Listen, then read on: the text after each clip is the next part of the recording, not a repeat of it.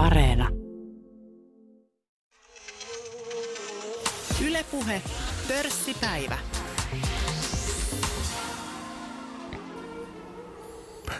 Tänään pörssipäivässä on vieraana taidemaalari, muusikko Ville Räty, joka on myös aktiivinen sijoittaja. Tervetuloa Ville. Kiitos, kiitos oikein paljon. Luonnollisesti tämän tunnin aikana puhutaan rahasta, mutta aloitetaan kuitenkin taiteesta, aloitetaan maisemasta. Olet, Ville, maalannut runsaasti urbaania maisemaa tällaisessa industrial hengessä. Niinkään voi sanoa, kuvastossasi on talojen runkoja, voimalinjoja, kännykkämastoja, nostureita, siltoja, maailman pyöriäkin. Usein voimakkaita värejä siveltimen ohella olet käyttänyt viivottimia ja ritilöitä tuomaan teollista jälkeä. Miksi maisema? No oikeastaan taidekoulusta, kun aikanaan valmistuin, mä olin ehkä enemmän semmoinen abstraktimaalari ja ajattelin, että ei tota esittävässä taiteessa ole mitään kovin kiinnostavaa ja, ja että se taide, mitä mä kovasti etsin, niin, niin se oli enemmän semmoisessa suorassa ilmaisussa ja, ja tota, abstraktissa ilmaisussa, mutta tota, sitten ihmisen mieli on niin kummallinen, että ei tarvi piirtää kuin vaakaviiva, niin me aletaan mieltää se horisontiksi, että se ei olekaan enää niin kuin abstraktio. Ja, ja aika monet, monet näki myös mun töissä niin kuin maisemia jollain tasolla. Sitten mä ajattelin, että no kyllä ammattitaiteilijan pitäisi pystyä tehdä niin kuin hyvä taideteos mistä tahansa aiheesta. Että se on enemmän, täytyy vaan löytää se oikea näkemys ja, ja kulma siihen sitten. Ja mä ajattelin, että mä perehdyn vuodeksi maisemaan – ja tota noin. Ja, ja aloin sitten tarkastella sitä maisemaa tavallaan niin kuin taiteilijan silmin, että mitä mä oikein niin kuin näen maisemassa.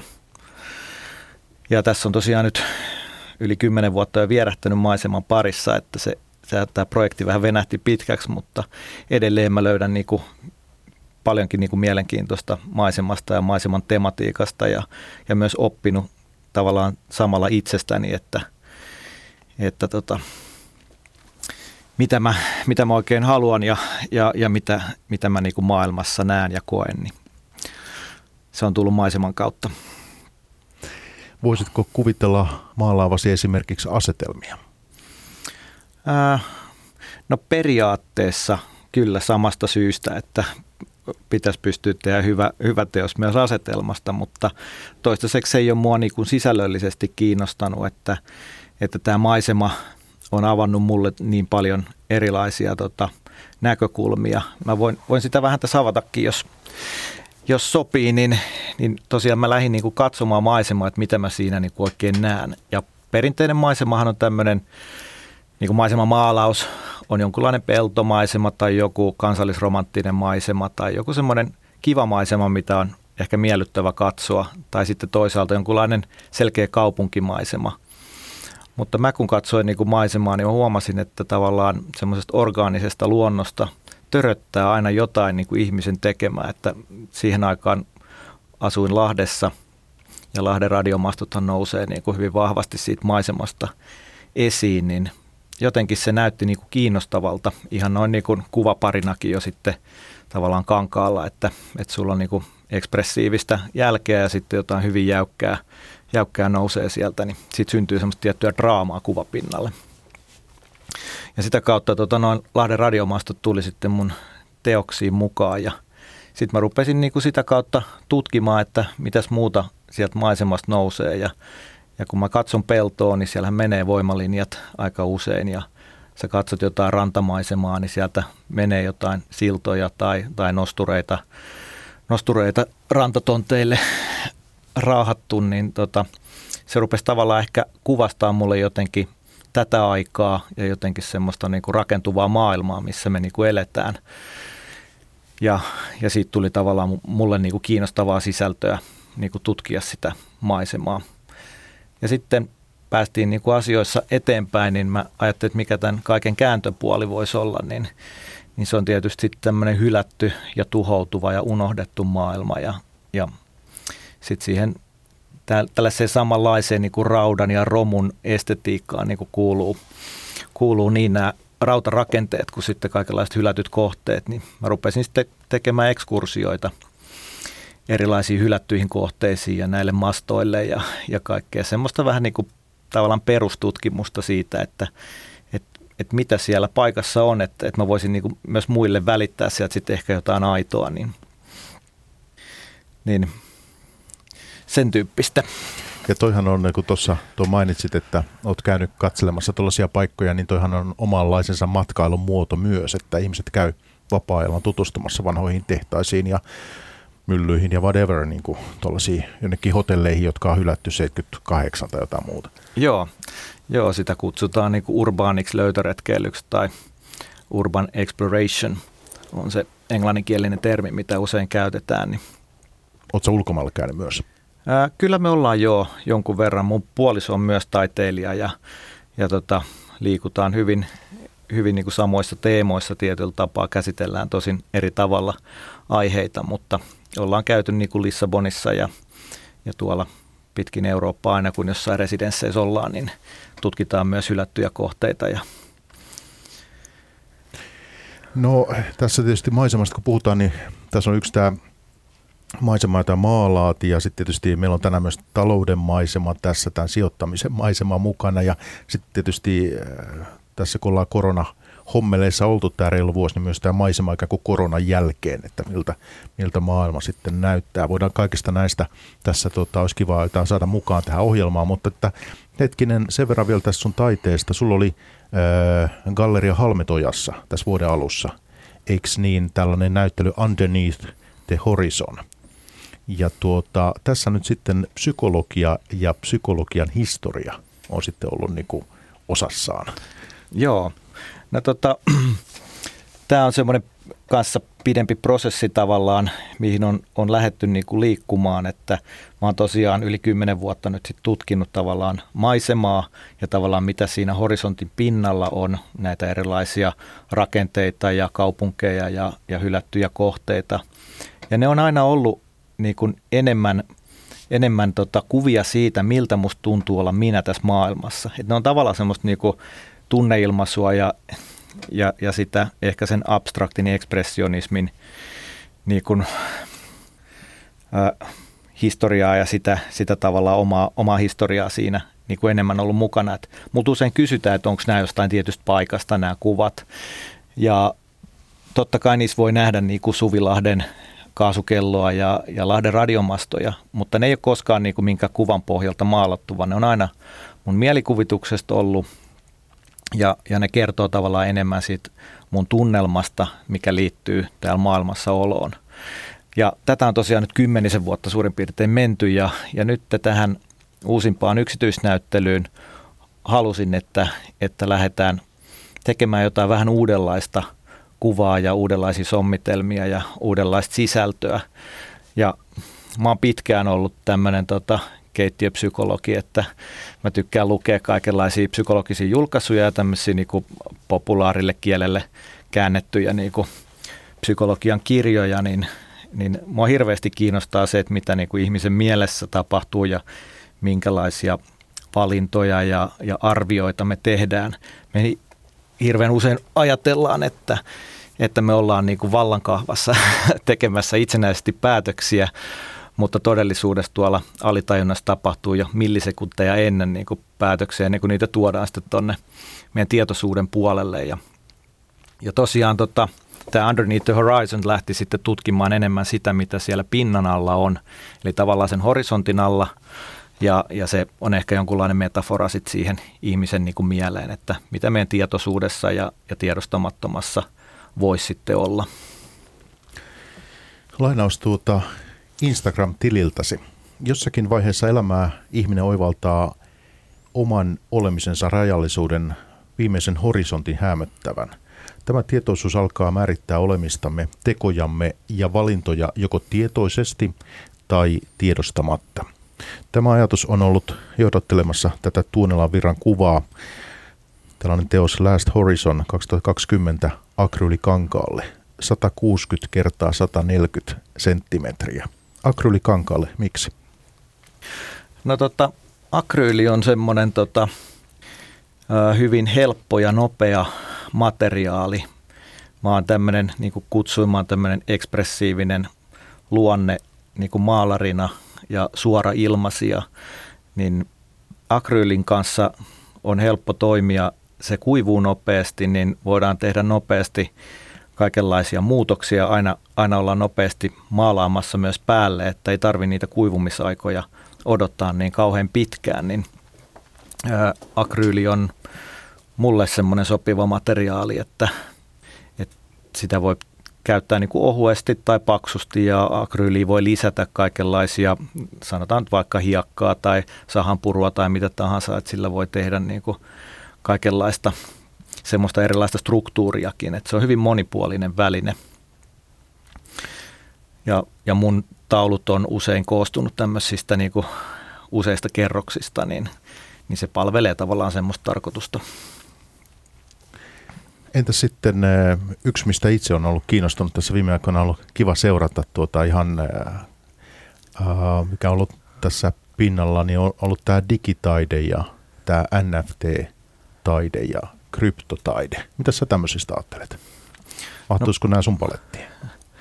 No tota, kyllähän, kyllähän sitä taidekenttää tulee niinku seurattua kohtuullisen laajasti, mutta en ole tähän digitaiteeseen enkä näihin niin, niin kovin perehtynyt. Sen verran, sen verran on perillä, että kyse on niin kuin jonkunlaisen kuvan niin kuin digitalisoinnista ja, ja, ja sen niin kuin uniikiksi tekemisestä jollain tasolla ja, ja sitten sille saadaan ikään kuin jonkunlainen taiteellinen arvo ehkä luotua ja, ja tota, en mä sitä nyt sinänsä katso pahalla, pahalla että tota, taide on aina, aina tota, etsinyt niin kuin – uusia, uusia tapoja niin kuin ilmaista itseään siinä mielessä, että, että se taide tavallaan pitääkin keksiä koko ajan uudestaan, että ää, taide sinänsä itsessään ei niin kuin tavallaan tarkoita välttämättä mitään, vaan se merkitys, minkä se luo, niin, niin se, tota, se on niin kuin olennaista, että sanotaan nyt, toi Jackson Pollock on mun mielestä ollut hirveän hyvä esimerkki, että Jackson Pollock aikanaan, aikanaan tota, alkoi roiskimaan kankaalle maalia. Ja se oli silloin uutta ja se, se lopulta niin kuin muutti taidemaailman. Tai ne teokset on, on ollut merkittäviä tavallaan siinä uudessa suunnassa, jota niin kuin maalaustaide otti, otti siihen aikaan. Ja, ja tota noin, nyt jos mä lähden tekemään niin kuin samaa asiaa, valuttamaan vaan maalia kankaalle, niin se voi olla mulle hyvin luovaa henkilönä ja, ja ihmisenä. Se voi monien mielestä näyttää niin kuin taiteelta ja näin poispäin, mutta, mutta tavallaan se merkitys ehkä nyt tässä ajassa sitten, sen minun roiskimisen merkitys ei ole ehkä enää niin, niin kiinnostava sitten, että sitten taas nämä uudet taiteen muodot tuppaa olemaan niin kuin tuolla uusien teknologioiden ja, ja muiden niin kuin piirissä, että videotaiteessa ja, ja installaatiossa ja, ja kaikenlaisissa uusissa tota, tavoissa ilmasta itseään, niin mikä ettei myös sitten noissa jossakin kryptotokeneissa sitten, mutta... Mutta sä et ole vielä lähtenyt tällaisia tekemään. Ää, en, en ole, mutta tota noin, enkä varmaan osaiskaan, ellei tarvitsisi ehkä jonkun konsultaatioa siinä, että sen verta perinteisillä menetelmillä itse tekee sitten taidetta lopulta. Oletko kryptovaluuttoihin muuten sijoittanut? Äh, en. Mä tota itse mielen itseni niin kuin tämmöiseksi aloittelevaksi sijoittajaksi ja se tarkoittaa mulle itselle sitä, että mä oon valmistautunut tekemään kaikki mahdolliset aloittelijan virheet, koska se on ihan sama, sama niin kuin, jos nyt puhutaan jälleen taiteesta, niin joku alkaa tekemään taidetta tai luovia eleitä, niin se todennäköisesti tekee ne samat, samat aloittelijoiden asiat, kun taidekouluun menevät opiskelijat tekee. Sitten pikkuhiljaa ne taidot karttuu siellä ja saadaan, saadaan sitä sisältöä ja, ja sitä taiteen tekemisen työkalupakkia niin kuin vähän laajemmaksi, niin sitten se ehkä ehkä se taiteellinen sisältökin niin kuin paranee. Niin mä ajattelen vähän samalla tavalla, että, että mä todennäköisesti tiedostamatta tuun tekemään sellaisia virheitä, mihin niin kuin aloittelijat sortuu, niin mä oon pitänyt, että kryptovaluutat on, on sellaisia, mitä mä en niin kuin ymmärrä ja aina pitäisi nyt jollain tasolla ymmärtää, että mihin sijoittaa, niin, niin tota, en ole niin kuin, mä näen niin kuin liian suuren riskin omalla kohdallani. Varmasti ne monille sopii, ketkä niihin tykkää perehtyä ja, ja kovia tuottojahan sieltä on saatu, että siitä, siitä ei tota, ole kiistäminen, mutta miten kestävällä pohjalla se on, niin siihen mä en osaa tota näkemystä ottaa.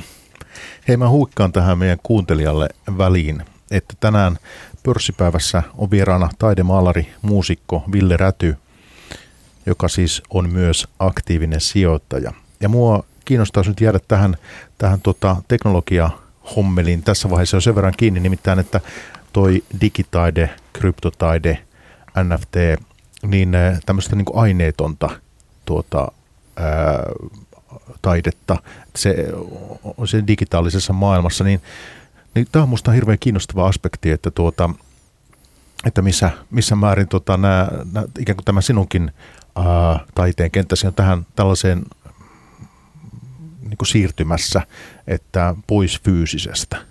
Että jos miettii vaikka sitten taas teknologiapuolella, niin, niin ö, taloudessa, niin, niin kuinka paljon tavalla lisäarvoa syntyy siellä. Sehän on se, että et mitä et jengi, että et sulla on se kännykkä ja, ja mitä tapahtuu siellä. Ja tämähän kaikki on tavallaan niin kuin siinä verkossa.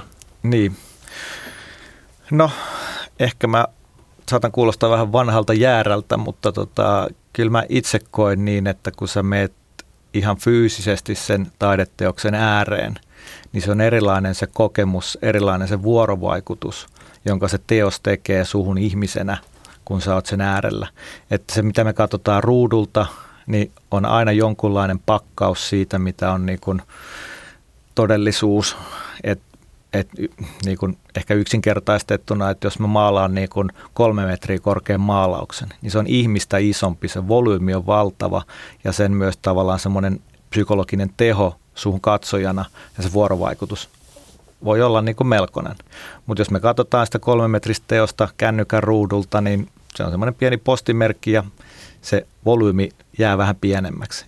Et siinä on niin kuin tämmöinen puoli, että kyllä mun mielestä niin kuin vaikka kaikenlaista digitaidetta ja muuta, muuta voidaankin tehdä, niin, niin mä näen, että tämmöisille perinteisille taidemuodoille on edelleen paikkansa ja, ja tota, ja niistä niin kuin ihminen saa niin kuin lisäarvoa elämäänsä niin kuin tunteiden ja kokemusten kautta. Että. Ymmärrän ja se, että itsekin pidän paljon teatterista, tämmöisistä esittävistä taiteista, niin siinä tietysti se on vielä ikään kuin askeleen verran pidemmälle tämä, että on, on, ihmiset ovat samassa tilassa ja se fyysisyys ja kaikki, että tavallaan vaikeahan sitä sinänsä on minkä tietokoneen näytön niin välityksellä sitten tuoda, mutta että onko tässäkin se, että että et, missä määrin on sukupolvikysymyksiä. Ihmiset, sit, ihmiset, jotka on nyt ehkä 10-20-vuotiaita tai mitä ikinä, niin tavallaan sit, niille se kanssakäyminen on luonteeltaan erilaista. Okei, ei meidän tarvitse ratkaista sitä nyt tässä ohjelmassa. Niin, ei, tulevaisuus sitten näyttää. Kyllä. No siis, siis mä nyt puhun vähän ehkä taidemaalarin näkökulmasta, mutta esimerkiksi käsitetaide ja, ja monenlaiset muut taiteen muodot, niin, niin pohtii enemmän – enemmän sitten filosofisia kysymyksiä ja tällaisia käsitteellisiä asioita, että mitä taide ylipäätään voi olla ja, ja miten me vaikka, mitä voisi aika olla tai, tai miten me voitaisiin se ilmasta ja, tai niin täältä, täältä digitaaliselta puoleltahan voi löytyä ihan uusia kysymyksiä, mitä me ei olla niin kuin maalauksen ja veiston keinoin vaikka tässä tultu edes ajatelleeksi, että voitaisiin niin kuin pohtia, että, että tota, taidehan on tavallaan niin kuin ajattelun muoto ja ajattelun jatke, että me voidaan niin kuin sanoilla kuvata ja miettiä ja pohtia asioita tiettyyn pisteeseen asti, mutta sitten jotkut asiat täytyy vain osoittaa ja ilmasta, että, että niihin ei välttämättä niin sanat, sanat tavoita niin, niin tota, tarkasti.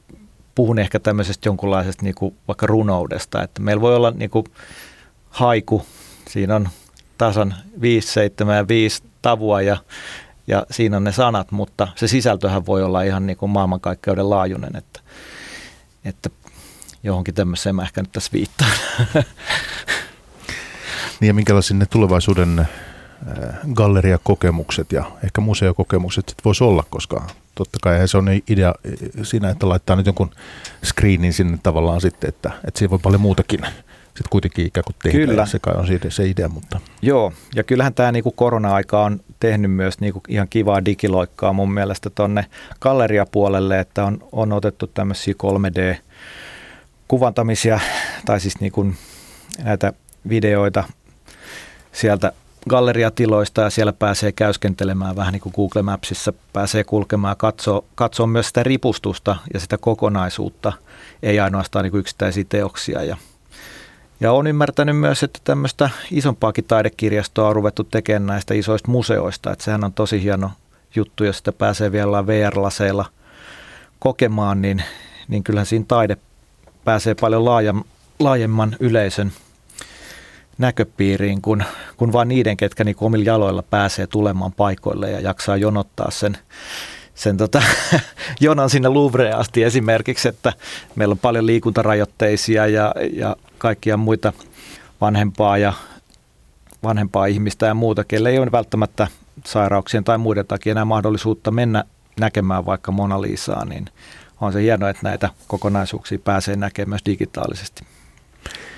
Tosiaan Ville Räty tänään vieraana pörssipäivässä. Sä digitaidetta, kryptotaidetta on lähtenyt tekemään, mutta oot aktiivinen Instassa kuitenkin. Oot monta vuotta jo siellä laittanut kuvia. Joo, kyllä tota noin, ää, niin kuin mä tuossa ehkä aikaisemmin sanoin, että tota, mä oon tämmöinen suora ilmasia ja, ja mulle se tota, taiteellinen prosessi on niin hyvin tärkeä. E, et näyttelyssähän me nähdään aina sen prosessin lopputulos vaan ja, ja sitä voi ihastella siellä, mutta mulle itselle tavallaan se taide on, on siinä tekemisessä, siinä prosessissa ja se tarkoittaa tavallaan sitä, että mä en siinä prosessin alkuvaiheessa itsekään tiedä, minkälainen taideteos tulee lopulta olemaan, mutta mä luotan siihen taiteelliseen prosessiin, että mä pystyn parempaa kuin mihin mun mielikuvitus riittää niin kuin suunnittelupöydällä.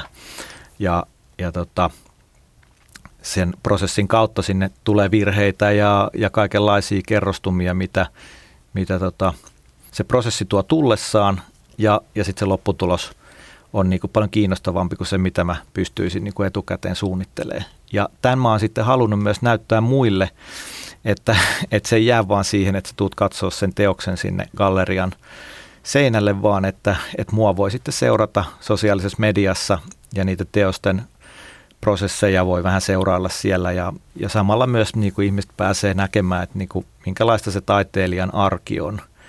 Et mua on aina hämännyt vähän se, että, että tota, taiteilijat nähdään jonkunlaisina näkijöinä ja kokijoina ja maagisina hahmoina, ketkä, ketkä niin kuin jostain mystisestä luovuuden lähteestä sivaltaa vai jotain niin kuin teoksia. Että mä itse näen, että me ollaan samanlaisia duunareita kuin kaikki muutkin, että meidän, meidän työkalupakissa on vaan niin kuin vähän erilaiset välineet ja, ja tota, me prosessoidaan niin kuin erilaisia juttuja ja siitä syntyy sitten taidetta. Että, että se ei ole sen kummallisempaa.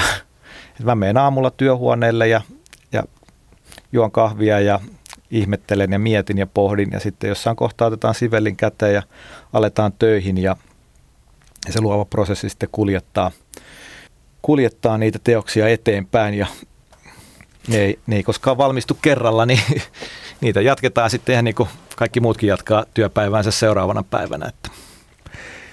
Sä oot valmistunut 2005. Oot siis kotoisin Lahdesta ja sitten opiskelit Etelä-Karjalan ammattikorkeakoulussa kuvataiteen yksikkö.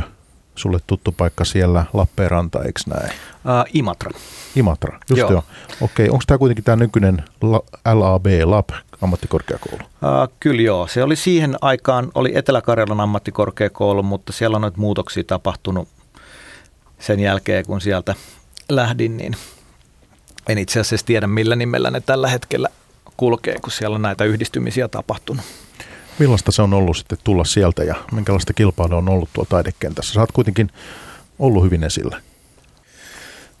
Uh, Sulla on ollut yksityisnäyttelyitä runsaasti ja Joo. Oletko ollut tyytyväinen tähän, tähän asti se?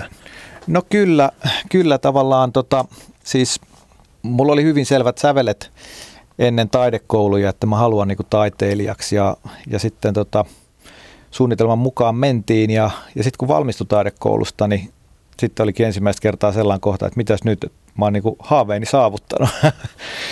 Ja sitten ajattelin, että hommataan työhuone ja aletaan toimia taiteen kentällä ja, ja, ja ruvetaan toimia niin kuin ammattimaisesti ja, ja sillä polulla ollaan menty, että jatkuvasti yksityisnäyttelyjä pyritään järjestämään vähintään kerran vuodessa tai kerran kahdessa vuodessa ja kaikenlaisiin ryhmänäyttelyihin ja muihin taiteilijaseurojen toimintoihin on pyrkinyt niin kuin olemaan mukana. Ja,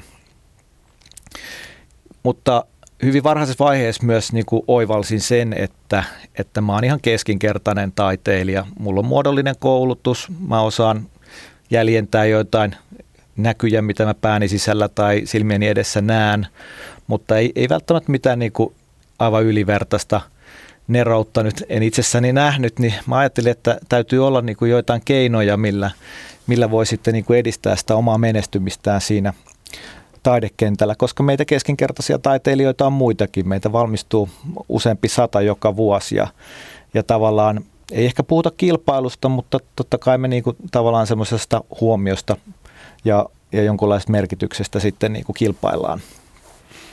Mutta et sä nyt voi, kun sulla on näyttely, yksityisnäyttely, niin et sä nyt siellä voi sanoa ihmisille, että tota, olen keskinkertainen taiteilija. no, kuka itsensä ylentää, niin mitä sille tapahtukaan. Että, no joo, se, tota, se on ehkä vähän nyt leikkisesti sanottu, mutta tota, tavallaan se mun kantava ajatus on ollut se, että mun mielestä niin kun taiteilija voi itse vaikuttaa siihen, että millä tavalla tota, hänet muistetaan ja millä tavalla hänet voidaan löytää. Ja, ja, ja tämä sosiaalinen media on esimerkiksi erittäin hyvä, hyvä työkalu ollut siihen, että jos sanotaan niin kuin ennen sosiaalista mediaa, niin on ehkä täytynyt pyöriä jossain tietyissä piireissä ja, ja ehkä jopa ottaa muutama drinkkikin siinä tietyissä kuvioissa, niin, niin tänä päivänä – suurin osa ihmisistä viettää ison osan monta tuntia päivästä sosiaalisessa mediassa, niin mun mielestä myös taiteilijoiden kannattaa siellä sitten jonkun verran niin kuin näkyä, että saat siellä, missä ne kaikki muutkin ihmiset tavallaan sitä, sitä sisältöä elämäänsä etsii. Hyvä on, hyvä on. Se, että tuota, tämä voisin kysyä tuosta, niin sosiaalisessa mediassa Insta, mites myynti sitten, galleriaan suhteessa sitten tämmöiset vaikka verkon kautta, somen kautta tullut kiinnostus? Miten myynti jakautuu? No se myyntihän kulkee vähän, vähän sen tota, taiteilijan näkyvyyden ja, ja tunnettavuuden kanssa, että kun sä valmistut taidekoulusta, niin juuri minkäänlaista myyntiä ei, ei ole ja, ja siinä kohtaa täytyy vaan niinku rakkaudesta lajiin ja, ja vahvalla uskolla mennä ja tehdä tavallaan sitä palkatonta duunia ja pitää näyttelyitä ja, ja saada sitä kautta sitten huomiota ja sieltä se pikkuhiljaa rupeaa sitten tavallaan sen, sen sun menestyksen myötä tulemaan myös sitten ne kaupat, että ja, ja mitä enemmän yksityisnäyttelyitä ja merkittäviä näyttelyitä saa aikaiseksi, niin sitten myös erilaiset kuraattorit ja, ja apurahalautakunnat ja muut kiinnittää sun huomioon ja ja se sitten taas edistää sitä taiteilijan uraa. Ja taiteen myyntihän nyt on, on niinku semmoista, miten sitä nyt sanoisi, mun mielestä suurin osa ihmisistä ostaa niin kuin hyvin, hyvin tunneperäisesti niin kuin taidetta, että tavallaan jollain tavalla sun pitää, pitää sitten olla niin kuin innostava ja kiinnostava joidenkin mielestä. Ja useina ongelmaksi tässä tulee se, että, että meillä on niin rajallinen määrä ihmisiä, ketä me tavoitetaan, että, että jos, jos suurin osa taiteilijoista tavoittaisi ison osan kansasta, niin varmasti sieltä löytyisi aina, aina se, kuka rakastuu just sun teoksiin, että siihen toi sosiaalinen media on ollut niin kuin hyvä työkalu. Mutta vielä tämä tämä alkuperäinen kysymys, että kuvitellaan, että sä myyt kymmenen työtä, kuinka moni niistä menee gallerien kautta, kuinka moni menee vaikka Instan kautta? Aa, No tota, no jos puhutaan nyt tästä päivästä, niin jos mä pidän näyttelyn, nyt tammikuussa oli tosiaan näyttely, siitä myytiin suurin osa teoksista, että ihan, ihan muutama teos palautu takaisin, että tota, tällä hetkellä niin kuin galleriasta teokset myy todella hyvin, mutta nyt korona-aika on tietysti vähän rajoittanut tätä taas ihmisten suoraa yhteydenottoa ja, ja työhuoneella käyntiä sieltä niin kuin teosten hankintaa, mutta ehkä se tästä pikkuhiljaa taas alkaa vapautumaan, mutta, mutta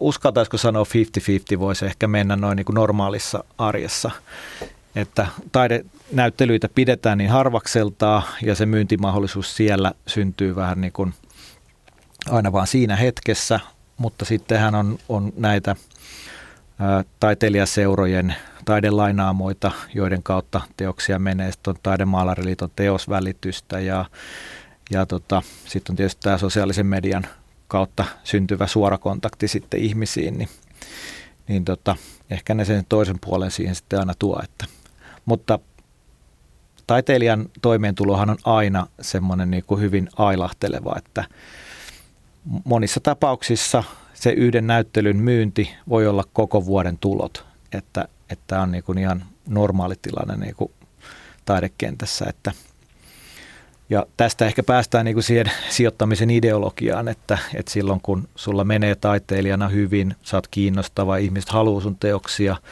niin on ehkä syytä ajatella jo niitä synkempiä päiviä siellä tulevaisuudessa ja, ja laittaa vähän rahaa sivuun, että, että ne työskentelymahdollisuudet ja taiteen tekemisen edellytykset olisi myös tulevaisuudessa mahdolliset. Ja sä aloitit sijoittamisen 2018. Joo, nyt tulee just kesäkuussa suurin piirtein kolme vuotta täyteen ja tähän oli justiinsa lähtöisku ehkä semmoinen, semmoinen asia, että mä tajusin, että mä oon tässä yli kymmenen vuotta toiminut taiteilijana, mutta minkäänlaista eläkettä ei ole kertynyt niin kuin tästä, tästä työurasta.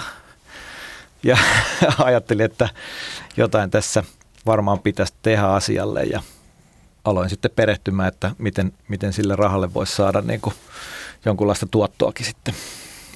No onko tullut tuottoa? No sanotaan, että näistä aloittelijan lähtökohdista käsin, niin voi sanoa, että todella, todella hyvin on mennyt, että, mutta mä en oikeastaan syytä siitä itseäni, vaan, vaan ehkä tämä aika, jolloin mä oon aloittanut sijoittamaan ja, ja tekemään ostoja, niin, niin on ollut harvinaisen suotuisa niin kuin aloittelijalle, että, että tietysti tuo korona maaliskuun droppi oli kyllä melkoinen happotesti ja, ja on tosi kiitollinen kaikille noille konkareille, keltä on saanut niin kuin neuvoja, että pidetään se pää kylmänä eikä lähdetä myymään ja, ja niistä montuista aina noustaan, niin, niin tota, selvisin siitäkin ja nyt tavallaan voi, voi vähän tota, paremmalla kokemuksella jatkaa tästä myös eteenpäin. Että. Tosiaan meillä on takana erittäin mielenkiintoinen reilu vuoden ajanjakso. Tätä tullaan, tähän tullaan palaamaan varmasti useasti. Sä et sitten laittanut mitään laitaa.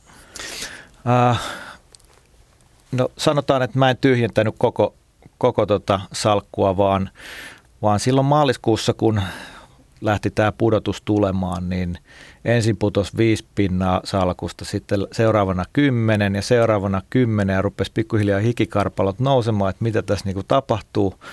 Ja samaan aikaan niin kuin maailma antoi sellaista viestiä, että noi lainaamot ja kaikki irtisanoo tai lomauttaa porukkansa, galleriat menee kaikki kiinni, kukaan ei todellakaan uskalla tulla työhuoneelle. Ja sitten myös tämmöiset niin palkkatyöt, joita mä tein, niin alkoi niin kuin sulkea ovia, että, että tota, ei hommaa ole. Niin tavallaan se näkyvyys oli niin, niin sysi musta, että kauanko tätä kestää, koska sen verran olin sijoituskirjallisuutta ja muuta lukenut, että, että nämä nämä erilaiset romahdukset on kestänyt kahdesta neljään vuoteen ennen kuin on palattu, niin mä henkisesti valmistaudun jo, että tässä joudutaan ehkä säästöillä elää aika pitkäänkin. Niin mä tein joitain tämmöisiä kevennyksiä, kevennyksiä siinä, siinä tota, oikeastaan aika tarkalleen osuin melkein monttuun, niin siinä kohtaa rupesi tuntumaan jo niin kuin hikikarpalot, että, että tota, päätin, että mä otan vähän käteistä – tilille, että, että selvitään ihan arjesta, mutta e, puhutaan ehkä viidestä prosentista tai jostain ihan, ei, ei mistään niinku, tuommoisesta peruskevennyksestä, mitä nyt silloin tällöin niinku muutenkin ehkä tehdään, tehdään salkuissa. Että, ja sitten mä lähdin heti ostamaan myös lisää, lisää sitten tota, huhtikuun hujakoilla suurin piirtein. Että, niin, että sä lähdet niinkin nopeasti sitten Joo, siis mulla tavallaan niin kuin sijoitusstrategia on sellainen, että, että mulla menee joka kuukausi satanen tonne, tonne rahastoon, että siihen mä en lainausmerkeissä itse voi vaikuttaa, että se menee suoravelotuksena ja se pyöri koko tämän koronan montun ajan. Ja muuten mä sitten pyrin joka kuukausi ostaa jotain ää, tonne niistä salkun yhtiöistä, mitä mä oon valinnut ja, ja tota, tässä maaliskuun montussa mä lopetin hetkellisesti ostot tai sitten vähensin, vähensin alkuun niin kuin sitä summaa, millä mä niin kuin ostan, mutta, mutta tota, idea on ollut, että joka kuukausi ostetaan ja välillä saadaan halvemmalla, välillä maksetaan vähän enemmän ja, ja horisontti on tuolla 15-20 vuoden päässä, niin, niin mä ajattelin, että jatketaan. Mutta tämä on ennen kaikkea, mietit eläketurvaa. Joo, joo eli tämä elä, se, että eläke ei kerryttäisi taiteilijan toimesta, niin se oli se alkusysäys tälle. Ja tota noin, lähinnä siinä on niin kuin tarkoitus se, että tästä taiteilijan työstä ei oikeastaan jäädä niin kuin eläkkeelle sillä tavalla, kun ehkä muista ammateista jäädään. Että tämä on niin kuin intohimopohjasta siinä mielessä. Mutta sitten taas se, että miten se sun taide kiinnostaa niin kuin tätä taideyleisöä ja että miten, minkälaisia mahdollisuuksia tulee toimia taiteilijana, ne voi muuttua hyvin radikaalistikin, koska pääsääntöisesti se kurja kyllä menee niin, että nuoret taiteilijat on kiinnostavia, ne tekee jotain uutta ja tuo siihen taiteeseen jotain uutta ja sitten tämmöiset etaploituneet taiteilijat, niin ne on semmoista, semmoista tota, voi olla, että niiden työt ei liiku enää sitten niin vauhdikkaasti, niin se, että sulla on sitten jonkinlaisia sijoituksia, säästöjä, niin takaa sen, että sä pystyt jatkaa sitä taiteellista toimintaa siitäkin huolimatta, vaikka minkälaista myyntiä ei tapahdu. Eli kiinteät kuluthan koostuu niin kuin työhuoneista ja materiaaleista ja näyttelykustannuksista ja kaikenlaisista, että tavallaan, ja tietysti myös elämisestä. No sijoituksistasi sen verran, että siis tosiaan ne indeksirahastot ovat sellaisia, mitä hyödynnät, eikö näin?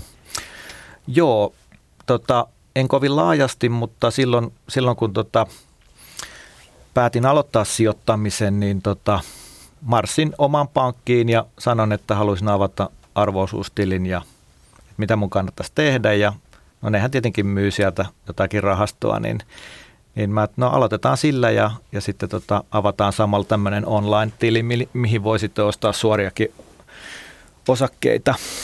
Ja tota noin, tehtiin kuukausisäästösopimus ja, ja siinä oli joku kolme vuotta taitaa just tulla täyteen, että nyt mä voisin jopa alkaa myymäänkin sitä rahastoa, jos, jos näin haluaisin, mutta, mutta tota noin.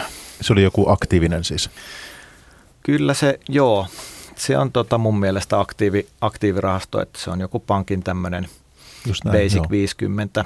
Joo. Et siinä on vähän niin kuin, vähän tämmöinen niin kuin maailmanrahasto, että siinä on vähän Amerikkaa, jonkun verran korkoja, on tämä olisiko se 60-40 vai, vai miten se on jaoteltu. Ja, Joku yhdistelmä rahasto, niin. joo.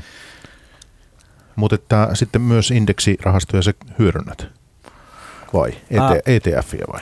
No joo, joo, mulla on itse asiassa, mä tein nyt tuossa semmoisen liikkeen, että mä tota mun yhden ETF-rahaston myin just pois, mikä oli tuolta Dansken kautta hankittu ja nyt mulla on vähän niin kuin hakusassa ehkä toinen – toinen, että en ole siihen vielä nyt ehtinyt ratkaisua löytää, mutta joku tämmöinen, tämmöinen tota, mihin olisin itse sitten vähän tarkemmin ehkä perehtynyt, että mulla oli tämmöinen, tämmöinen tota, mikä sijoitti niin kuin Helsingin pörssin yhtiöihin, näihin isompiin, mutta sitten mun salkkuun on alkanut tulla niin paljon samoja yhtiöitä, että tämmöinen niin kuin päällekkäisyys alkoi tuntua niin kuin hölmöltä, niin, niin mulla on nyt hakosassa ehkä joku, joku tota, vihreisiin energiamuotoihin ja muihin ehkä sijoittava tämmöinen rahasto, mutta ja sitten suorat osakesijoitukset, nämä on keskeisessä osassa.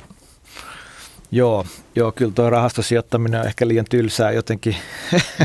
Mulle mä oon, mä oon jotenkin todella innostunut nyt tästä, tästä osakesijoittamisesta, koska tämä ei ole ainoastaan, ainoastaan vaan niin kuin tuoton perässä juoksemista, vaan tämähän on niin kuin valtavan valtavan niin kuin laaja katsaus niin kuin yhteiskuntaa ja yhteiskunnan toimintaa ja, ja oppinut hirveän paljon uutta, uutta, että miten tämä maailma täällä niin kuin toimii. Ja ehkä oppinut sama, tai ehkä saanut jonkinlaista perspektiiviä myös niin kuin eri tavalla, tavalla sitten tähän maailmaan, mitä aikaisemmin on ollut. Ja su- suomalaisia ää, yhtiöitä nimenomaan, löytyykö salkusta ulkomaisia osakkeita?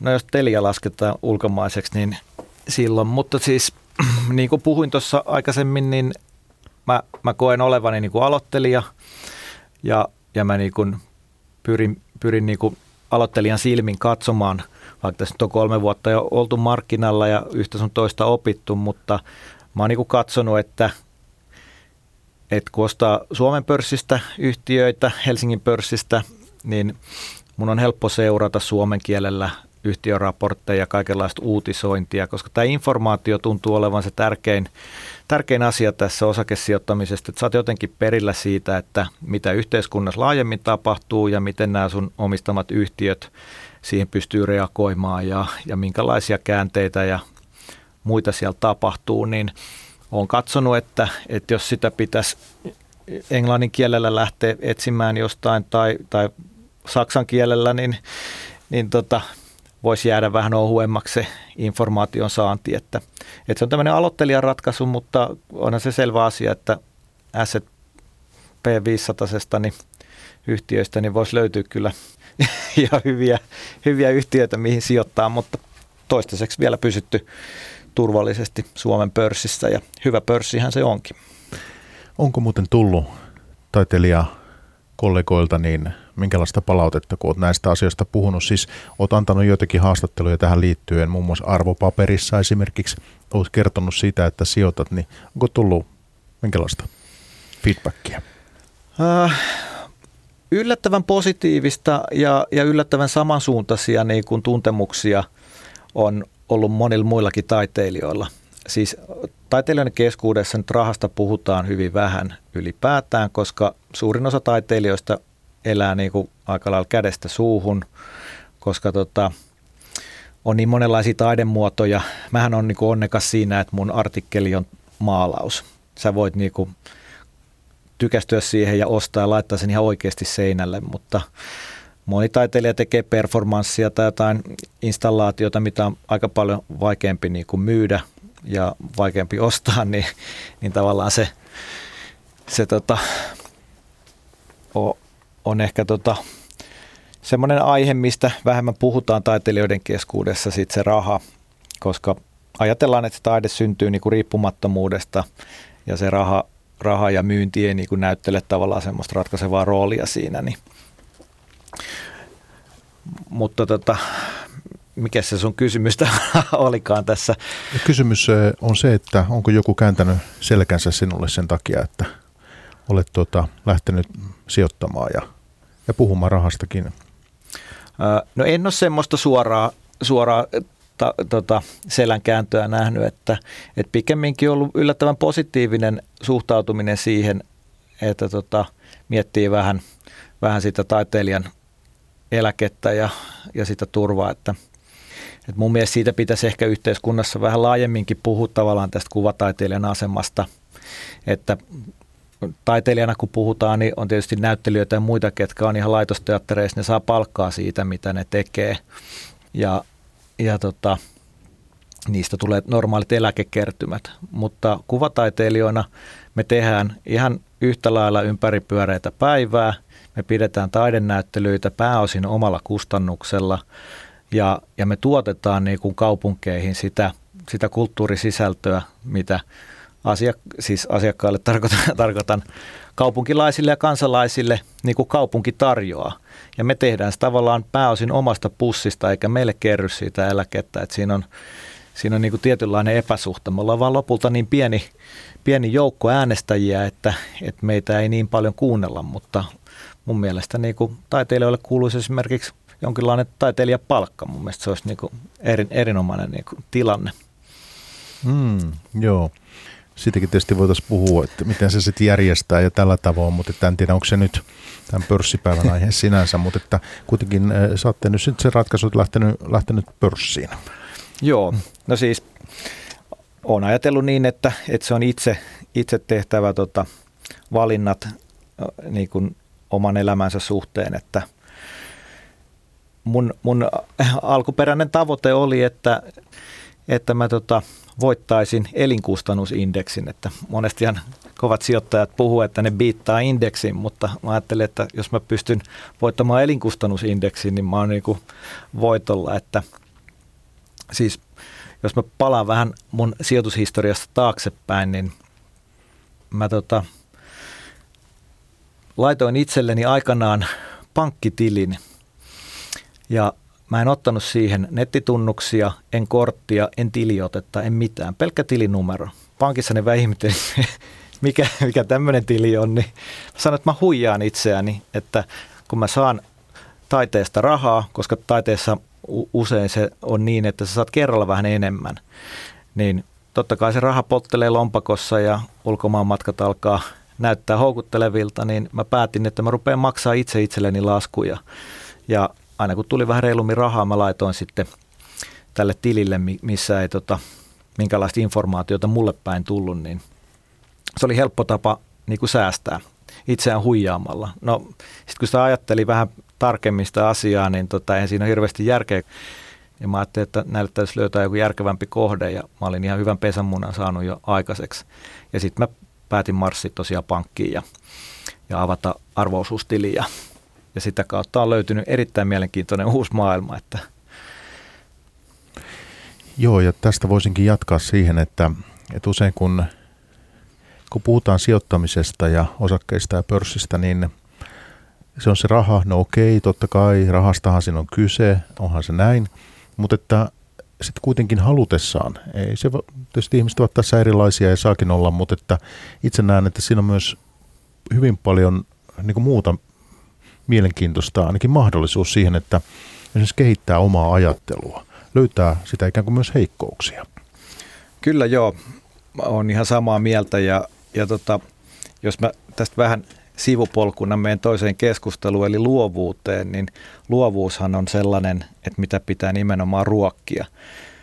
Ihmisen mieli on sellainen, että, että tutut asiat on turvallisia ja ne kuluttaa sun aivoissa mahdollisimman vähän energiaa. Se on tehokasta ja se toimii pääosin niin kuin elämässä erinomaisesti, että sä teet ne arkiset toimet tehokkaasti, ne ei vaadi aivokapasiteettia. Sitten kun pitäisikin kehittää jotain uutta, luovaa, joku innovaatio, niin silloin se vanha kaava ei enää toimikaan, vaan silloin sitä pitäisi sitä aivoa vähän viritellä niin kuin uusille taajuuksille.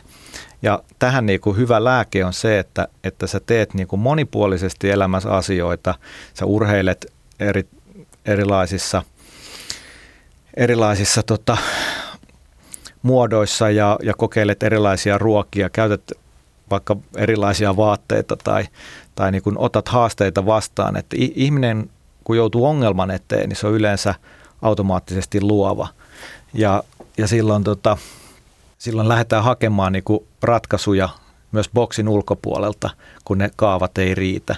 Ja mun mielestä niin kuin mun oma elämään tämä, tämä niin kuin pörssi ja, ja talouden tutkiminen on tuonut ihan valtavan määrän uusia näkökulmia, uusia ideoita, että minkälaisia maalauksellisia eleitä esimerkiksi tauluihin, tauluihin on sitten lähtenyt syntymään tai minkälaisia sisältöjä, että, että miten, miten ne kurssit syöksyy, miten ne on suhteessa meidän tunteisiin ja, ja miltä se maailma näyttää ja, ja minkälaisia allegorioita syntyy tämmöisistä romahduksista ja kaikista, että se, se ihmisten aivot on siinä mielessä kiinnostavia, että kun sä esimerkiksi mä kun keskityn maisemaan ja maalaamiseen, niin mitä tahansa mun ympärillä maailmassa tapahtuu, niin mä alan vetää suuntaviivoja siihen maisemaan ja maalaukseen. Mä alan löytää niitä yhteneväisyyksiä, sellaisia, mitä ehkä muut ei näe, koska ne ei ole, ei ole sillä tavalla niin kuin keskittynyt just siihen maiseman käsitteeseen ja sen tuijottamiseen. Niin tässä on niin kuin mun mielestä luovuudelle erittäin paljon niin kuin polttoainetta, kun sä lähdet vähän haastaa itseäsi niin kuin uudenlaiseen maailmaan. Kääntäentä voisi sanoa niin, että, että ehkä tuota pörssimaailman ihmiset, ekonomistit, niin voisi laittaa jollekin luovan maalauksen kurssille silloin tällöin, että, että voisiko sieltä taiteellisista sisällöistä löytää jotain uusia näkökulmia siihen, siihen tota, ekonomiaan. Joo, jäädään odottamaan, mitä, mitä, mitä tota, sieltä voisi tulla. Se, että itse mä en nyt ole tässä mikään digiuskovainen tai mikään tällainen, että vaikka tässä puuttuu tuosta digitaalisesta kaikesta, mutta että jos mitä itsellä on käynyt tässä vuosien varrella, niin kuitenkin se, että miten paljon tosiaan lisäarvoa syntyy siellä teknologian puolella, niin se on kyllä tietyssä mielessä ollut semmoinen, semmoinen tota, mitä on niin osakemarkkinoiden kautta pystynyt sit löytämään omaa elämäänsä, ehkä kun ei muuten teknisesti ole sillä tavoin niin orientoitunut. Että tota, tämmöinen yksi konkreettinen havainto niin omasta, Joo. omasta maailmasta, omasta maisemasta. Sulla on QT Group muun muassa tuota, siellä semmoinen yhtiö, mitä omistat. Missä vaiheessa lähdet mukaan?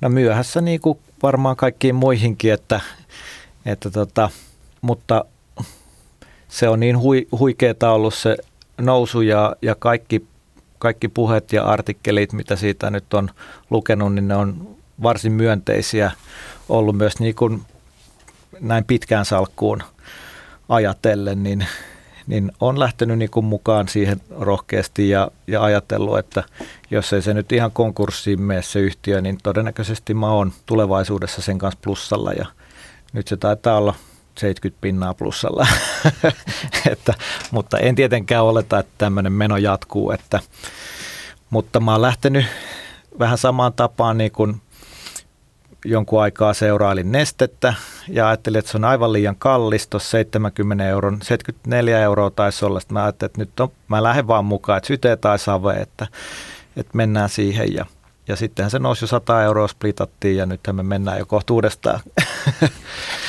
niihin lukemiin, että, tai ei nyt ehkä aivan 70, mutta kova on ollut nousu senkin jälkeen. Ja me voitaisiin puhua tässä pitkäänkin, mutta että meillä täytyy nyt summata tämä keskustelu tässä. Mä pelkään näin.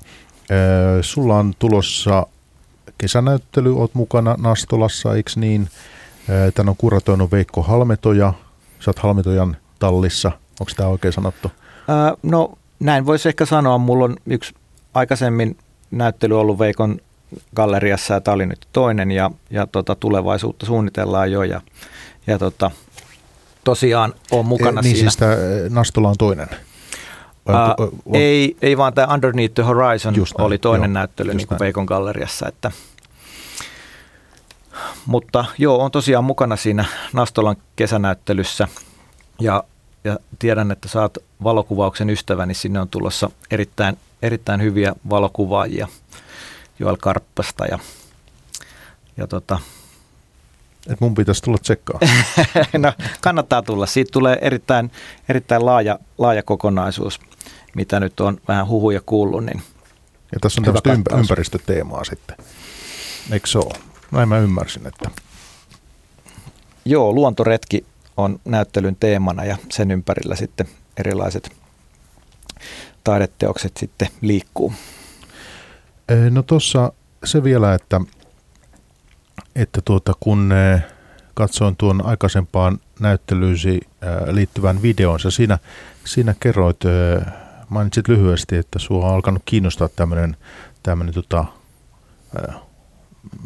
jotenkin pelkistetympi, abstraktimpi, tuota, murrettuja värejä tyyppinen ilmaisutapa ja se, si, siitä aiot, tuntuu, niin kuin, että, että siitä löytyy ammennettavaa, vai miten se meni? Että, sä oot vähän niin kuin muuttamassa tässä nyt. Uh, no vai? joo, siis tähän luovuuskeskusteluun liittyen, niin, niin tavallaan on tärkeää haastaa itseään niin kuin jatkuvasti vähän niin kuin uudenlaisilla ongelmilla ja, ja niin kuin siinä videossakin kerron, että aikaisemmin väri on ollut mulle niin kuin ongelma, joka, joka tuottaa sitten helpo, helposti luovia ratkaisuja, niin nyt on otettu uusi haaste vähän esiin, että, että karsitaan niitä värejä ja, ja karsitaan sitä esittävää ilmaisua ja siirrytään enemmän tuonne abstraktiin maailmaan, vähän takaisin juurille ehkä tietyllä tavalla. Ja, ja, ja sieltä saadaan sitten taas ammennettua uutta ilmaisua niin kuin niihin töihin, että ettei jämähä paikalleen. Joo, näytti hienolta. Sullahan oli siinä näyttelyssä vähän tämän tyyppistä jo, jo tota, esillä. Kyllä joo.